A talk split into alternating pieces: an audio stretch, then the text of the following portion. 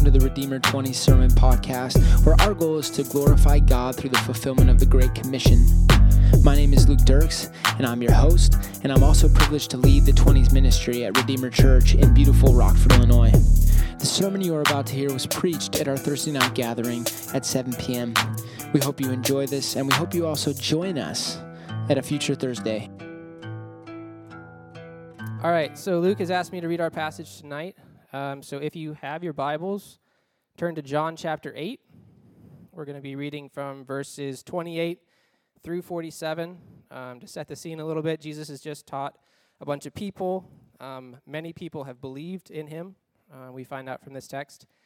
Um, and he is going to be talking to the Pharisees. So kind of keep that in your mind um, as we read this. So when you're there, say, I'm there. Sweet. I've always wanted to do that. All right, so starting in verse 28.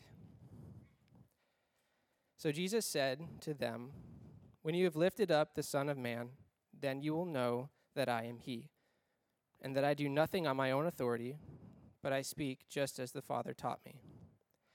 And He who sent me is with me. He has not left me alone, for I always do the things that are pleasing to Him. As he was saying these things, many believed in him. So Jesus said to the Jews who had believed in him, If you abide in my word, you are truly my disciples, and you will hmm. know the truth, and the truth will set you free. They answered him, We are offspring of Abraham, and have never been enslaved to anyone. How is it that you say you will become free? Jesus answered them, Truly, truly, I say to you, Everyone who practices sin is a slave to sin. The slave does not remain in the house forever, the son remains forever. So if the son sets you free, you will be free indeed. I know that you are offspring of Abraham, yet you seek to kill me because my word finds no place in you. I speak what I have seen with my father. You do what you have heard from your father. They answered him, Abraham is our father. Jesus said to them, if you were Abraham's children, you would be doing the works Abraham did. But now you seek to kill me, a man who has told you the truth that I heard from God.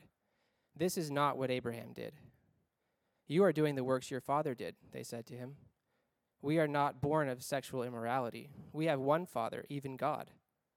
Jesus said to them, If God were your Father, you would love me, for I came from God, and I am here. I came not of my own accord, but he, who, um, but he sent me. Why do you not understand what I say? It is because you cannot bear to hear my word. You are of the father, the devil, of your father, the devil, and your will is to do your father's desires. He was a murderer from the beginning, and does not stand in the truth, because there is no truth in him. When he lies, he speaks out of his own character, for he is a liar and the father of lies. But because I tell you the truth, you do not believe me. Which one of you convicts me of sin? I tell you the truth. Why do you not believe in me? Whoever is of God hears the words of God. The reason why you do not hear them is that you are not of God. Um, let's pray. Let's let me pray. I always, man, my heart. I don't know about you, but my heart's not always ready to engage with the Bible. I, you know, I bring in my own sin, uh, a lot of busyness, some anxiety, and sometimes I just need to step back and ask the Lord to prepare my heart. And that, maybe, maybe that's you too. So let's pray. Father, it is with joy that we open up your word tonight.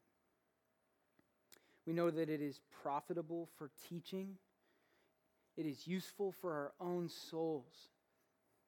And so, Lord, I believe that you have something to teach me tonight. Lord, I will not rest until I know what it is. I pray that you would um, do that for someone in here as well, Lord, as we talk about um, this text on sin. And um, so, God, just open up the word to us. Give us joy as we open it. Open the words of the hearers, and Lord, affect my heart as well with this truth from you. In Jesus' name, amen. So, my title tonight um, is called It's Time to Get Free. It's Time to Get Free. And, uh, you know, a lot of times when we say, talk about getting free, um, it, we're talking about, we're trying to get out of a bad situation, right? Man, I started dating this girl and I got to get free. I got to not, no, I got to get out of that bad situation. Um, some of you, maybe in here, are trying to get out of debt. That's a good thing, right? You want to you want to get free of debt. Um, I wish I had gone through school without debt, but you know, I'm learning my lesson on the other end, and it's a good thing to get out of debt. So that's not what the sermon's on. It's about getting free. Um, some of you are are trying to get free of responsibility in your life. You know, how can I work the the least? Well, um, that's not a great play because the call of discipleship is a call to take responsibility, a call to take responsibility for your neighbor, for your neighbor's spiritual development. And so that's not a good, good idea. But what I want to talk about tonight, it's time to get free from, from the bondage of sin. That's what I, that's what the, I believe this text is about. And I, I want to prove that to you. Um, but it's time to get free of the slavery to sin. Jesus says that living in sin is like slavery. But when we understand his teaching and we know the truth, the truth will set us free. That's in this text tonight. And, you know, in my own experience, there have been, I have some wicked, wicked sin in my past. And I can praise the Lord that those things are no longer in my life. I have those things. Um, but I also still have problems. I still have struggles. Um, you know, I'm trying to, right now, currently, I'm trying to work on or figure out how to, how to lead my family, juggle responsibility at work, and also lead the 20s ministry. And I don't do that perfectly. I have insecurities that the Lord is still working on. And, um, but I know what it's like to be free from sin. And I'm confident that I will increasingly be free of the sins, the insecurities, the things that plague me. But I also can point to things that God has point, taken out of my life. Praise to his name. I can point to things that he that I have done that are wicked that God has removed. And that is the promise to every believer that Jesus is offering here freedom from slavery to sin. Are you enslaved to sin tonight? Are you experiencing, so let me ask it to you a different way. The positive, are you free from sin? Are you free? Right now in this room, are you living in the power of God? Are you experiencing Him on a day to day basis? You know, I was reading Genesis 23 the other day, and Abraham looks up to the Lord and he says, God, you have blessed me in all things. God, you've blessed me in all things. Can you say that right now? Are you walking with the Lord right now? If not, it might be because you are, in, you are living in bondage to sin. And um, just thinking about that this week, preparing for this message, I was praying for you guys. I was praying for you because I do know that there are people in this room that are. I know there are people in this church. I know that there are many people in this city that are in bondage to sin. As 1 Peter 5 says, that Satan prowls around like a hungry lion, right? He's seeking someone to eat, someone's faith to devour, and he's doing that with many in our city um, and in our church. And so I'm praying for different things. I want to pray for, for freedom in Jesus' name tonight for us, I- increasing freedom for Christians, and maybe freedom for the first time for some of you. It's time to get free. So let's jump into the text. So, just to give you context, thank you, Andrew, for giving some context. I'll, I'll add to the, I'll join the refrain and add. So, John 8, we drop into the Feast of the Tabernacles. And again, Jesus has uh, twice, he's proved himself as the fulfillment of the Feast of the Tabernacles. He, the first time he says, I'm the, I'm the, the living water. Um, rivers of living water will flow out of those who believe in me. And that was fulfilling the, the water ceremony of this uh, celebration. And then in verse 12 of chapter 8, Jesus says, I am the light of the world. Whoever follows me will not walk in darkness, but will have the light of life. And thus, Jesus is fulfilling the light ceremony of this, um, of this celebration. And so the whole ceremony points, points to himself. And he gets done in, in verse 30, and it says that as he was teaching, many believed in him. And man, wouldn't it have been awesome to be in that crowd with Jesus? Because it says that many believed. Often in the Gospels, people were filled with awe when they heard Jesus speak. This is one who speaks with authority. This is not like the scribes and the Pharisees. This is the Son of God. And I often wonder how amazing it would be to be in the crowd. For it says that many believed in him. And so I've always looked at this text and said, oh, this is perfect for new believers. What does Jesus say to people that have just believed? Verse 31. So Jesus said to the Jews who believed in him, If you abide in my word, you are truly my disciples. And then you will know the truth, and the truth will set you free. So the word here, um, it says, if you abide in my word. Um, what he means is if, if you hold to, you hold to my teaching, if you grab onto it, if you, you continue in it. Um, Letty is almost two years old right now. It's my daughter. And she, uh, she, but she, you know, she's doing a lot of different things. She's learned how to run up and down the street um, out of my reach. And she's learned how to disobey, which I didn't have to teach her. Um, but she's a joy. it's, it's a lot of fun around my house. But one thing she hasn't figured out yet is how to go from the top of my deck to the bottom. So what she does, she kind of goes to the edge like this, and then she starts going up, up, you know, and that's her word for everything. So if she wants to get down, it, it's up. Or if she wants, she wants to be done with her food, it's up. Or if she wants, you know, anything, up is her word. So I haven't figured that out yet. Um, but, but what she means is, Dad, give me your hand so that I can grab it and get off the deck. So I, you know, give her my hand, and she, you know, leans all her weight. And she takes hold of it and steps off the deck. And I feel really strong as a dad, like, yeah, I just helped my daughter. Um, you know, it's a it's a huge dad moment. But what what um, what I'm trying to say is that just like she grabs onto my hand to leave the deck, Jesus is saying, My disciples are those who hold on to my teaching. My disciples are those who grab on to the words that I say, to continue, in, continue in them. That's what abide means. And he doesn't stop there. He says, um, Because my teaching, my word is truth. Verse 32. And you will know the truth, and the truth will set you free. So you have two things there. You have, um, you will know the truth. My teaching will be your guide. And the truth will set you free. It will free you from the bondage of sin. There's two things there. So, just like Letty grabs onto me and feels the strength of her father, however much it may be, a Christian can grab onto Jesus' teaching. Anyone can grab onto te- Jesus' teaching and experience the power of God in their life.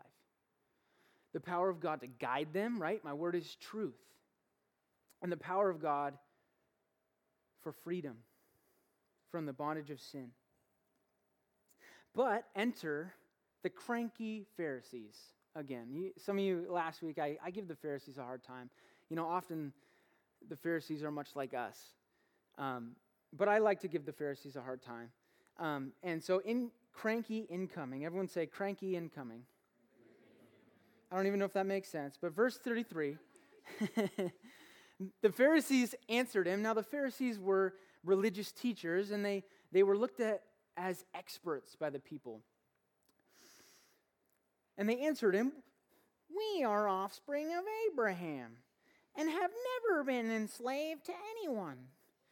How is it that you say you will become free? You know, you got to have a different accent for them. so the Pharisees here, Jesus gets done with this amazing, amazing two verses, and they say, We don't need your teaching. We're already free. We're offspring of Abraham.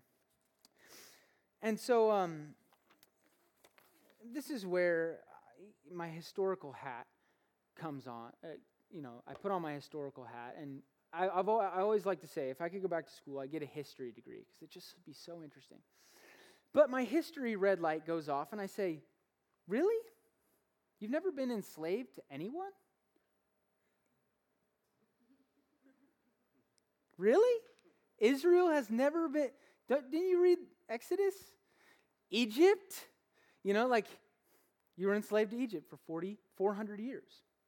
Um, the Babylonian Empire in the mid 500 BCs.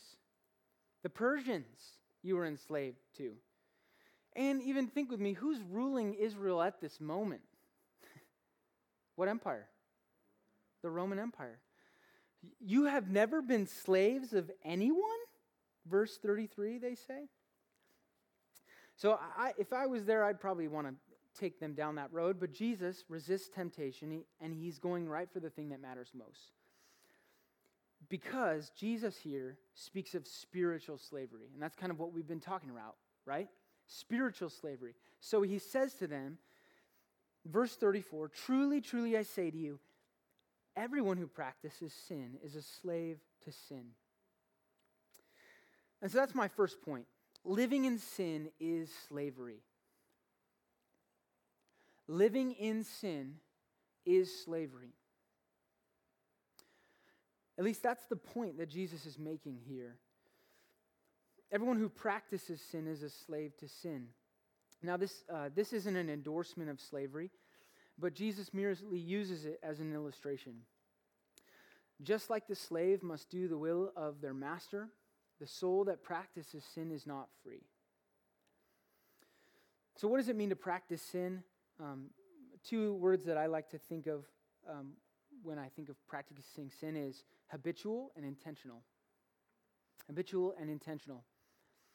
Because um, there is no man or woman that doesn't sin. So, what does it mean to practice sin?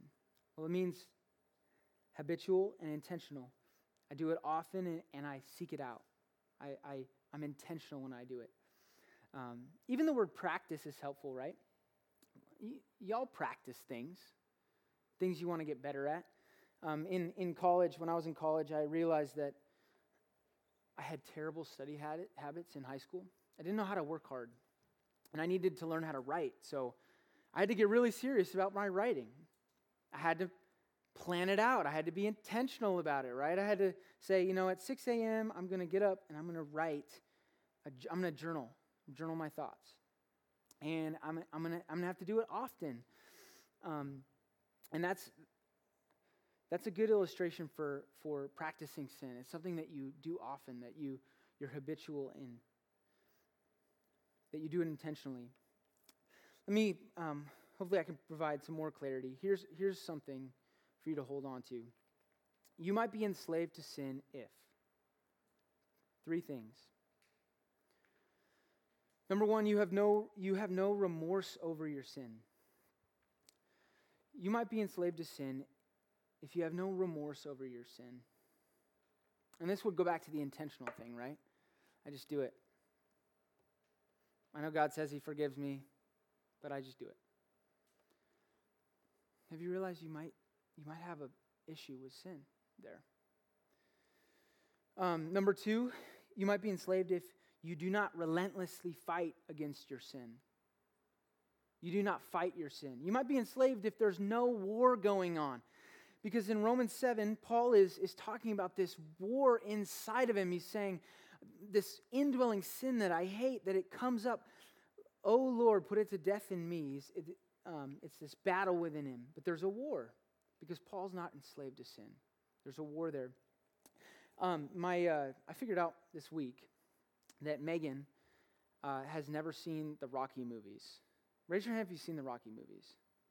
Okay, there's a lot of people that have seen the Rocky movies. There's some that haven't. Interesting. So um, I was try- I was giving my wife a hard time about this. Um, but if you've seen Rocky, he starts out and he's not, you know, he ha- he's, he's proud that his nose isn't broken. He's a fighter. He's, um, he's proud that his nose isn't broken. But by the end of it, um, he fights the, the, for the heavyweight, heavyweight champion of the world, and he fought, fights Apollo Creed. And he just he gets done with the fight, and he just looks destroyed. I actually, in fact, have a picture of him um, at the end of this fight. So if it goes up. So that's, that's Rocky in the movie. Now, it was made in the 70s, so it's a little pixelated. Um, but he looks like he's been in a fight, doesn't he? He looks like he's taken some blows.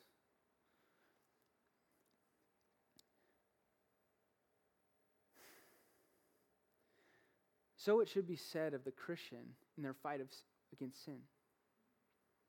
You should, you should be able to point to some wounds that you have.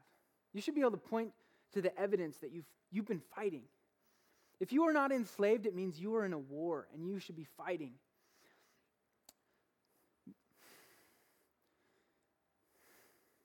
You might be enslaved if there's no war against sin in your heart. I just wrestle with anxiety every day but it's just kind of how it is.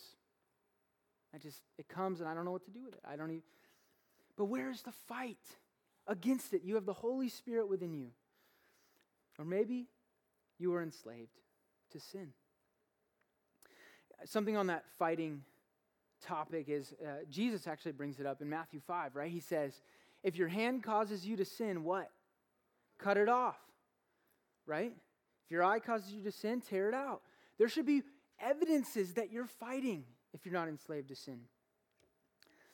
And then finally, you might be enslaved if um, you presume upon God's kindness. What I mean by that is, it's not a big deal. Sin, I'll just, for, I'll just ask God for forgiveness. But Romans 2 4 says that God's kindness is meant to lead us to repentance, not more sin. Not continual sin, but closer to God. Friends, man, living in sin is slavery. It is bondage. And I remember, I, I remember living in slavery to sin before I was saved. And I can stand up here and say, the Lord has freed me from, from so many things. And He continues to free me from more things. But living in sin is slavery. That's the first thing we get out of here. But no, point number two is this it is important to get free. It is important to get free of your sin, of slavery. You know, we're not, uh, uh, we're not urgent enough about this. This is a crisis, an urgent matter of the soul. Why? You say, well, why is it important? Number one, there's a God. There's a God. There's a creator of this world, right? Yes, life is busy. We have our jobs. Politicians run the com- country. We have bosses at work that tell us what to do, and we get up in the morning and we go to work, and then we drive home and we eat and we go to bed in this cycle. But above it all, there's a God. There is a God who created us. And that God is holy. Psalm 5 says that uh, David says of God, he says, you are not a God who delights in wickedness. Evil may not dwell with you. Do you know that about God? That he does not delight in wickedness, sin? That evil does not dwell with him? Um, a helpful illustration, maybe, for this is oil and water. Have you ever put oil and water and tried to mix them together?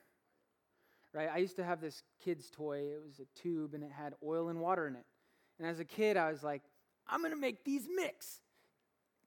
And I would try to shake it, and all, you know, it didn't work. It's because oil and water don't mix, right? Um, and I'm trying to, I'll probably teach my daughter that someday, that oil and water don't mix. Um, but the same is true of, of God and unrighteousness. It's like oil and water. Evil may not dwell with the Lord. And so that's a problem for us, right, as humans, because we're sinners. There is not a person on this earth that does not sin. No one is righteous, not one. Romans 3. It's important to get free of your sin, friends. There's a God, He is holy. And you've, your sin is breaking His expectations. You know, there, another reason that it's important to get free is judgment is coming. We're all going to die someday. We just went through Ecclesiastes last year, and it's all about the brevity of life. You're going to die one day, and you're going to stand before the Lord and be judged for the things that you have done in this life. It's important to be free of your sin, to be free of the slavery of sin. And it's also important to be free um, because it's, it's a joyous thing to be free. David says in Psalm 32 Blessed is the one who, whose sins are covered, against whom the Lord will count no iniquity. to joy. It's important to get free of your sin. But here are the religious leaders. Now pick it back up in verse 36 and 37. They're blind. And so they go on to argue. So Jesus says in verse 37, he says, I know that you're, I'm going to put it in my own words, but I know you're, that you're the biological offspring of Abraham, but, but you're not the spiritual offspring of him because my word finds no place in you. And then verse 36, it says, I speak of what I have seen from my father and you from your father. Basically, um, your speech reveals who you are serving. And Jesus kind of goes on to, to insinuate that they're of their father, the devil, that they're not following Jesus, that they're enslaved. And so, my third point is, is this you cannot free yourself. You cannot free yourself. I hope you felt that I've been trying to impress upon you the, the need, your need to get free of sin, to get free of slavery, right? Oh, that I would be able to impress that upon you. But you cannot free yourself from sin. And that's the trap that these Pharisees have fallen into because they, they're under the false assumption that they don't need Jesus' teaching. That's what verses 37 to 47 are. They're just a argument between the Pharisees and Jesus that they don't need his teaching, that they are already free. In verse 33, they say, We have not been enslaved to anyone. In verse 39, they say, Abraham is our father. And in verse 41, they say,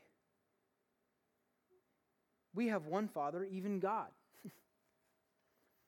and they're trying to say, you know, we, we don't, we're already free. And so the question is, how can Jesus then say to them in verse 43 that they are not of God? Verse 43 says, if you were God, if you were, if, if God were your father, you would love me, for I came from God and am here. This is a really interesting question because by outward standards, they were righteous, right? These were teachers of the law. They looked righteous. So, how could Jesus say they were enslaved to sin? How could Jesus say that they were not of God?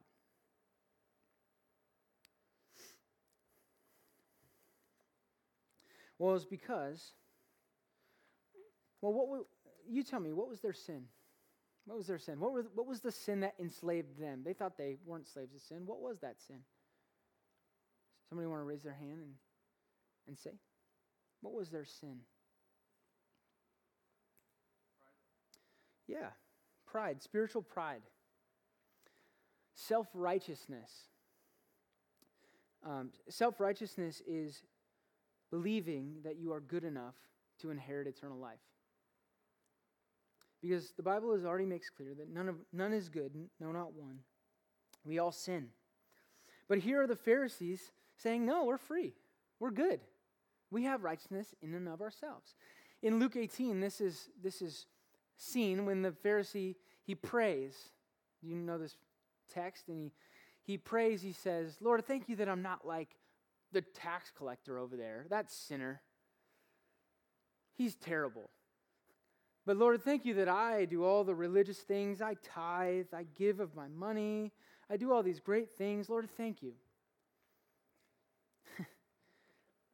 because these people look down on others for practicing immorality, and they were practicing immorality themselves through their pride.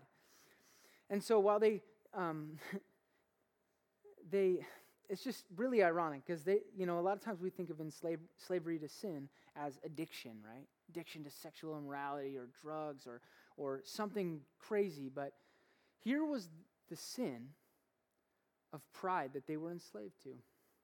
And the truth is that sin affects us all. So some of us are more tend more toward that sin, the sin of pride. Oh, look at me. I've look at all these other people. They're not reading their Bible as much as me. They don't serve as much as me.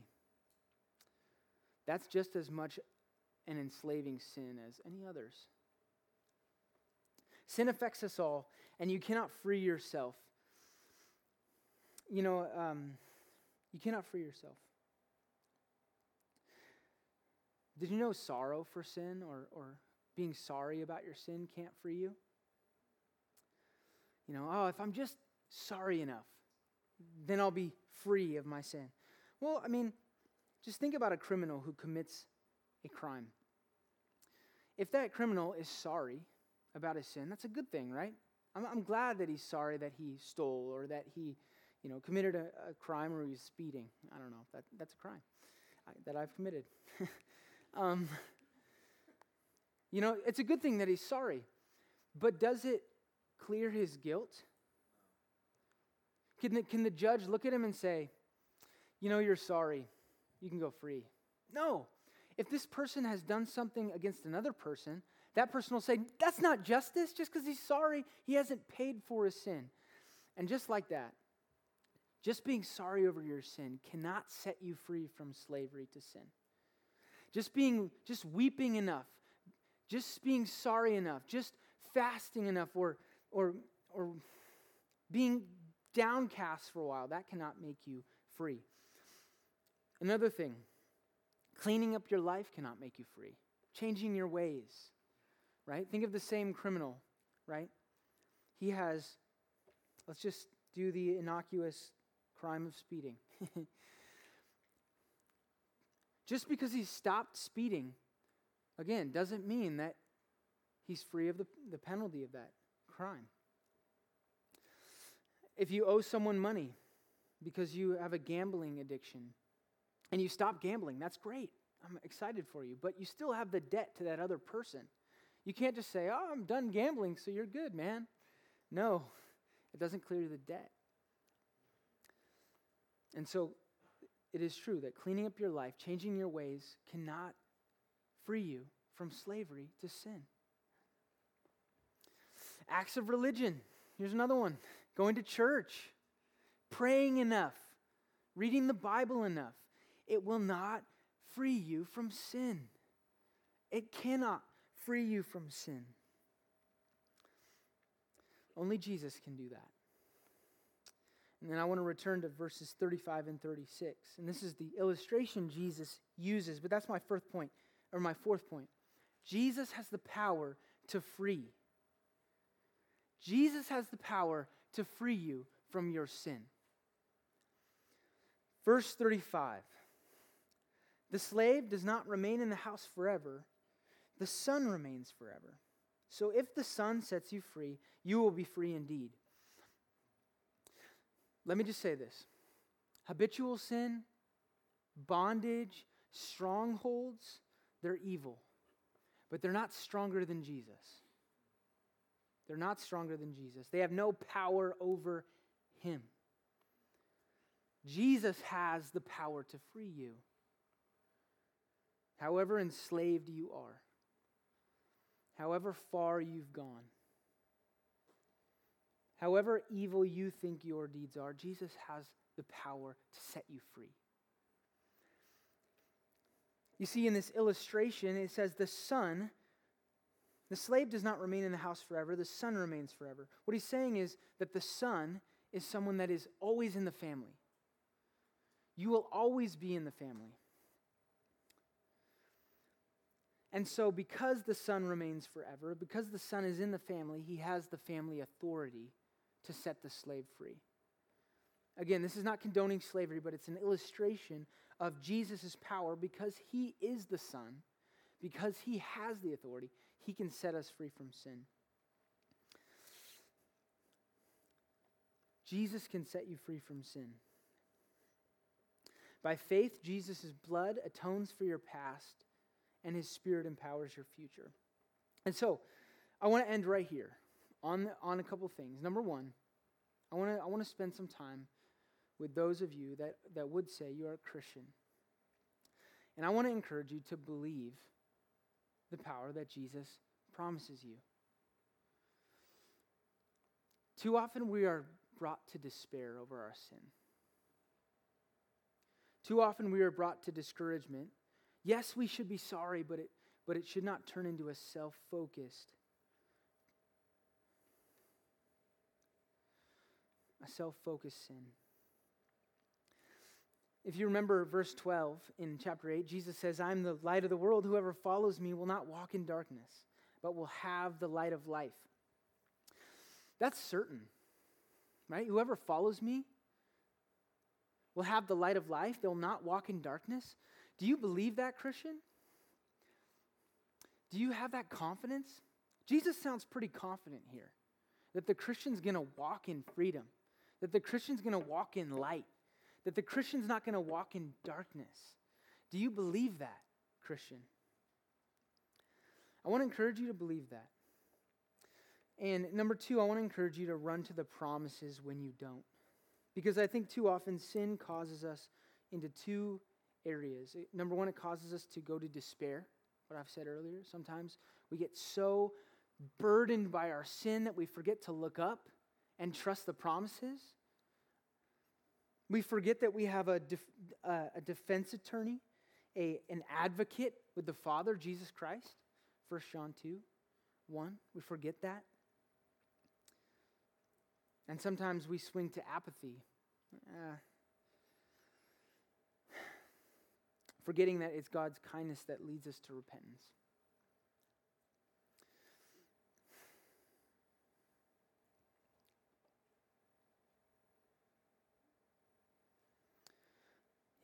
Slavery to sin is a real, real thing. And my heart is weighed down for some of us in here. Because I can't help you, me. I can't help you. But Jesus can. Jesus has the power to free you, no matter how far you've gone, no matter how despairing you are. And so trust Him. Trust the promise. Repent of your sin that's what Jesus says. Mark 1:15 it says repent and believe. Repent of your sin, turn away from it, and believe the gospel, the good news. The good news of Jesus Christ's righteousness on your behalf. You could not be good enough. You could never be good enough. I'm a pretty good person. I try hard. It's not enough. God's law is too high. You'll never hit the target. So you must trust Jesus. So I'm praying, I'm praying today. Those of you in sin, in, in bondage to sin, that you would repent, that you would turn, that you would trust. And Christians in despair and discouragement, that you would look to the promises, that you'd be encouraged by what Jesus says here. If you abide in my word, you are truly my disciples, and you will know the truth, and the truth will set you free.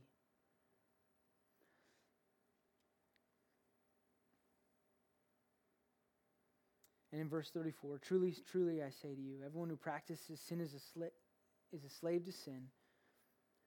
But the slave does not remain in the house forever, the son remains forever. So, if the son sets you free, you will be free indeed. Let's pray.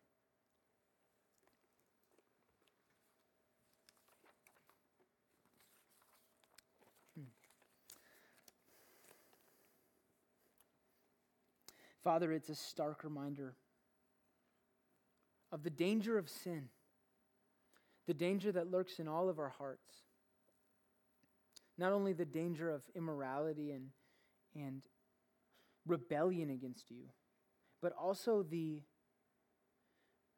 sin that goes more unseen in our hearts, the sin of pride, the sin of looking down on others, that can be just as enslaving.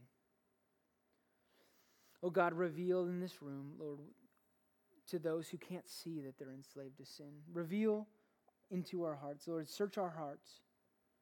Try us. See if there is any sin within us. And lead us on the path of life. Lead us to hold on to your word. God, I pray for this ministry. What an amazing thing it is that you have a bunch of young people in this room calling out to you, wanting to follow you, wanting to leave aside their sin.